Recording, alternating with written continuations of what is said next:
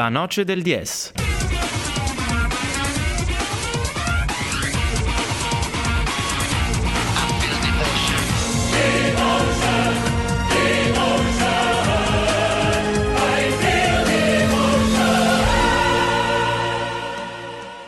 Noi continuiamo nel nostro viaggione, eh, direi fino adesso belli spunti, spunti diversi e che però ci portano tutti nella stessa direzione. Chiaramente è un po' ridondante dirlo forse a questo punto, però è, è giusto che a, a, chi vive la scuola e l'università venga lasciato spazio di esprimersi perché finora di fatto non è stato fatto o è stato fatto in maniera strumentale e di convenienza.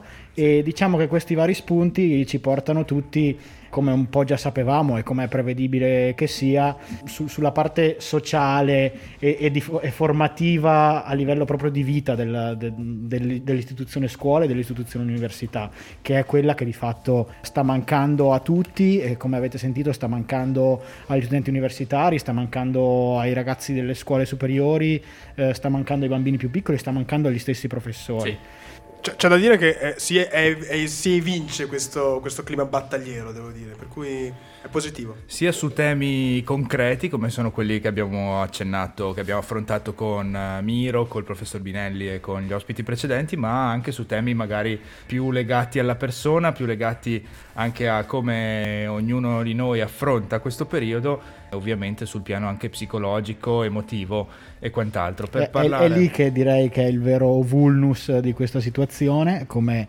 eh, forse non è stato abbastanza detto, forse non è stato abbastanza sottolineato. E per parlarne, per affrontare anche da questo punto di vista l'argomento, abbiamo con noi in collegamento la dottoressa Giulia Tomasi, psicologa, psicoterapeuta e quante altre cariche dobbiamo aggiungere Giulia? Buonasera. Buonasera a tutti. No, direi che bastano benissimo queste per cominciare. Hai seguito il dibattito che si è, che si è dipanato lungo tutta questa lunga diretta e come hai sentito appunto le problematiche sono tante, però con te ovviamente come accennavo l'argomento si, si fa forse ancora più ostico e ancora più contro, si va ad attaccare un nemico ancora più difficile da individuare, no? quello che è il disagio poi che ognuno di noi sta vivendo chiaramente in questi tempi di pandemia e magari persone più fragili, studenti nel nostro caso perché eh, tanti giovani stanno vivendo vivendo con sofferenza un momento eh, sicuramente che li sta, li sta limitando. Ed è un pensiero che io stesso ho fatto molte volte, non vorrei, mm, non avrei mai voluto vivere questo periodo quando avevo magari 15, 16, 17, 18 anni. Assolutamente, anche perché credo che mm, anche dagli interventi degli, delle persone che sono intervenute prima sia emerso in maniera molto forte quanto ci siamo resi conto a causa del coronavirus che la scuola non può più essere eh, sovrascritta alla mera didattica. Ma probabilmente questa è un'idea che avevamo o comunque che si era radicata moltissimo in tutti noi eh, negli anni precedenti, quindi pensare che l'utilità dell'andare a scuola fosse solo l'apprendimento, l'apprendimento e la trasmissione dei contenuti, credo che al giorno d'oggi tutti quanti noi, dai bambini, docenti, insegnanti e genitori e studenti, come dicevamo prima per l'appunto a livello centrale, ci siamo accorti che non, non è più così. La scuola è molto di più, andare a scuola significa confrontarsi con, eh, con, dei compagni, confrontarsi con dei pari, confrontarsi con dei docenti che possono essere anche dei, dei maestri di vita ed è attraverso questo confronto-scontro che poi si riesce effettivamente a crescere.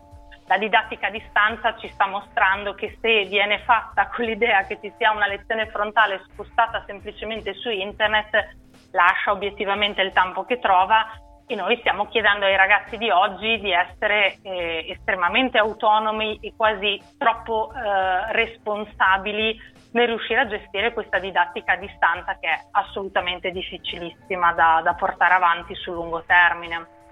Dottoressa, buonasera, sono Simone Casciano, un altro dei conduttori della trasmissione. Mi, un dubbio che avevo, mi chiedevo, noi stiamo parlando di generazioni adesso di ragazzi che sono totalmente nativi digitali, sono le prime generazioni che veramente sono nate all'interno eh, di un mondo in cui eh, il cellulare, internet sono sempre più preponderanti. Eh, il fatto di trasferire anche tutta quella che è la loro parte scolastica, eh, la socialità, mh, tutta nel mondo digitale, che erano comunque quei momenti in cui comunque volenti o nolenti erano costretti invece a eh, vivere ed esperire nel reale, può essere un problema ulteriore per una generazione che è già stata abituata fin da piccola a un mondo digitale, cosa che magari non è per la, le generazioni precedenti.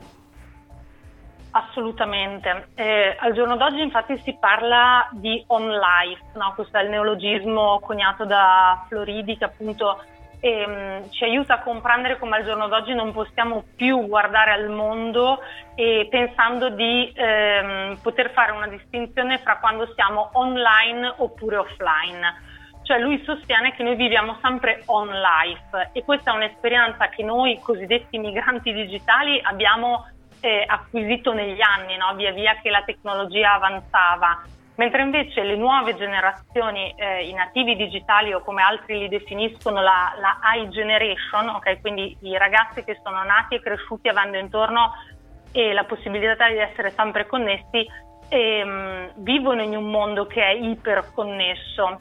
Qual è però il problema? Quando è che anzi abbiamo un problema? Quando non avviene più un'integrazione fra quello che è un mondo reale fisico e un mondo reale virtuale, come poteva succedere prima, ma il problema, come dicevo prima, emerge nel momento in cui il virtuale prende il sopravvento, quindi si sostituisce. E noi in questo momento è quello che stiamo osservando soprattutto nei ragazzi, soprattutto negli adolescenti, è proprio la sostituzione e qualcuno degli ospiti prima diceva eh, non sono gli adolescenti che vanno fuori a fare gli aperitivi. E credo anch'io assolutamente in questa cosa, siamo noi adulti a farlo. E quando ci sono genitori che mi contattano preoccupati per i loro figli, non mi chiamano preoccupati perché non riescono a tenere a casa il figlio adolescente perché è sempre fuori, mi chiamano preoccupati perché non riescono più a farlo uscire. Noi abbiamo a che fare con generazioni che non mostrano la propria sofferenza in maniera esplosiva, cioè ribellandosi a delle regole, ok? Ma in maniera implosiva. Quindi noi abbiamo a che fare con ragazzi che sono sempre più ritirati e che di conseguenza se non trovano una modalità di gestire in presenza okay, i loro bisogni, le loro necessità anche relazionali, quello che fanno è spostarle sull'online e questo poi può portare a una, a una serie di problematiche sulle quali magari non è questo il, il momento di, di, dilungarsi, però non credo che sia un caso che oggi un, un articolo della Repubblica citava alcune delle, mm, eh, delle, situazioni di più grande emergenza delle neuropsichiatrie infantili in Italia e noi abbiamo un aumento in adolescenti di tentativi di suicidio e di atti di autolesionismo del 25% rispetto agli anni precedenti. Mm. Quindi, come dire, il malessere c'è e il problema è che viene registrato con delle modalità differenti da quelle che noi ci aspettiamo. Prima un altro, eh, appunto, eh, sentivo come mai i ragazzi non scendono in piazza a protestare, ma perché questi non sono ragazzi e, co- come eravamo noi, no? non sono i, anche i nostri genitori, non sono figli del 68, non, non vivono e crescono in una società di regole e che quindi li obbliga alla ribellione noi viviamo nella società dell'immagine e della performance e abbiamo a che fare con ragazzi che di conseguenza manifestano la loro sofferenza in maniera differente, molto spesso con, con la vergogna e il ritiro sociale. Eh, ma dal punto di vista, buonasera, sono Aaron. Eh, volevo chiedere, dal punto di vista proprio anche della percezione di, di come chiedere aiuto, eh, soprattutto nella comunità trentina, che è sempre vista ed, ed è realmente un po' chiusa, un po' scettica su molte cose Ehm, in futuro, secondo lei, l'idea stessa di, di, di, ricevere un supporto psicologico, cosa che io personalmente eh, ho, ho, ne ho avuto bisogno l'anno scorso in particolare e in, in quest'anno in maniera un po' più eh, sporadica, ma comunque uscendo anche da un, una visione che dicevo, sì, il supporto psicologico... Non, eh, non, è, non, non, aiuta realmente, è più appunto una chiacchiera così informale, che però è, è, tutta una questione un po' astratta, c'è un po' di scetticismo.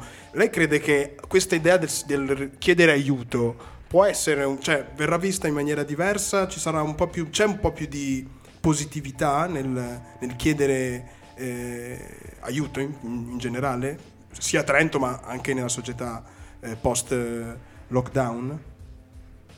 Eh, io credo di sì. Mm, per la mia esperienza mh, è più, quasi più facile che un adolescente o un giovane adulto chieda aiuto eh, per, tramite un sostegno psicologico piuttosto che un adulto.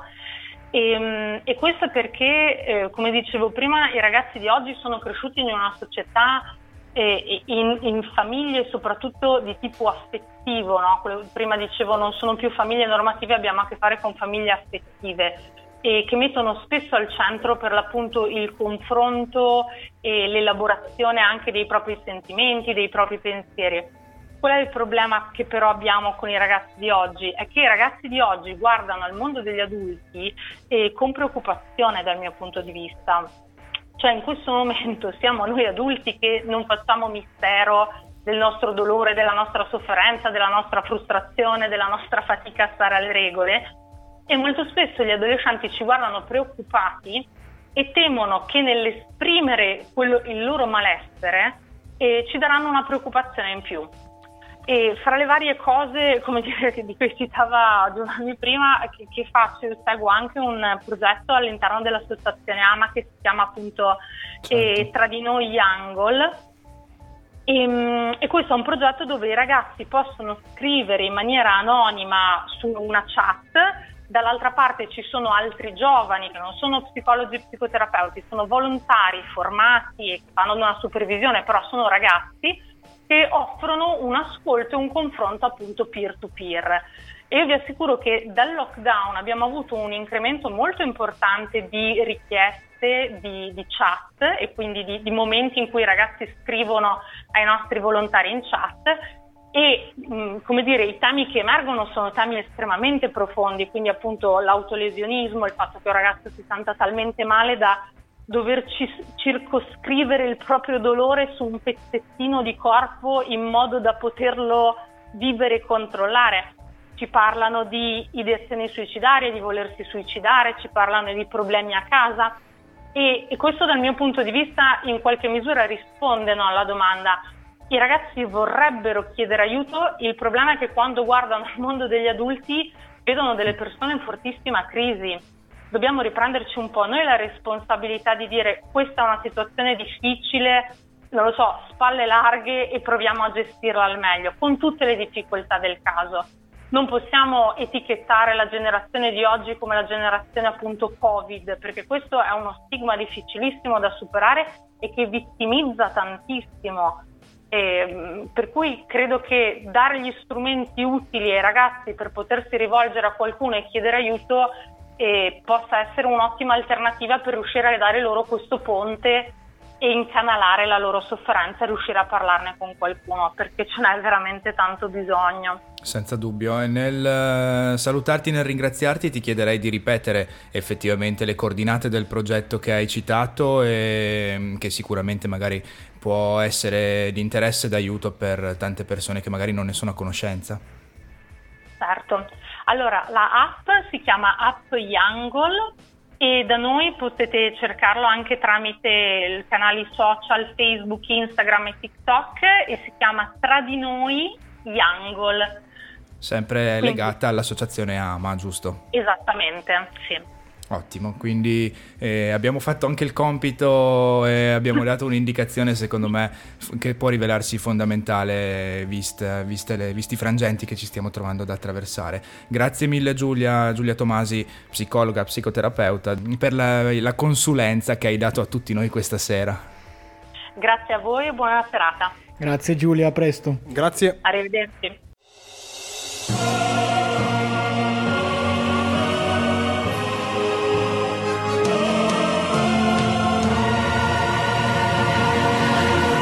Noce del 10.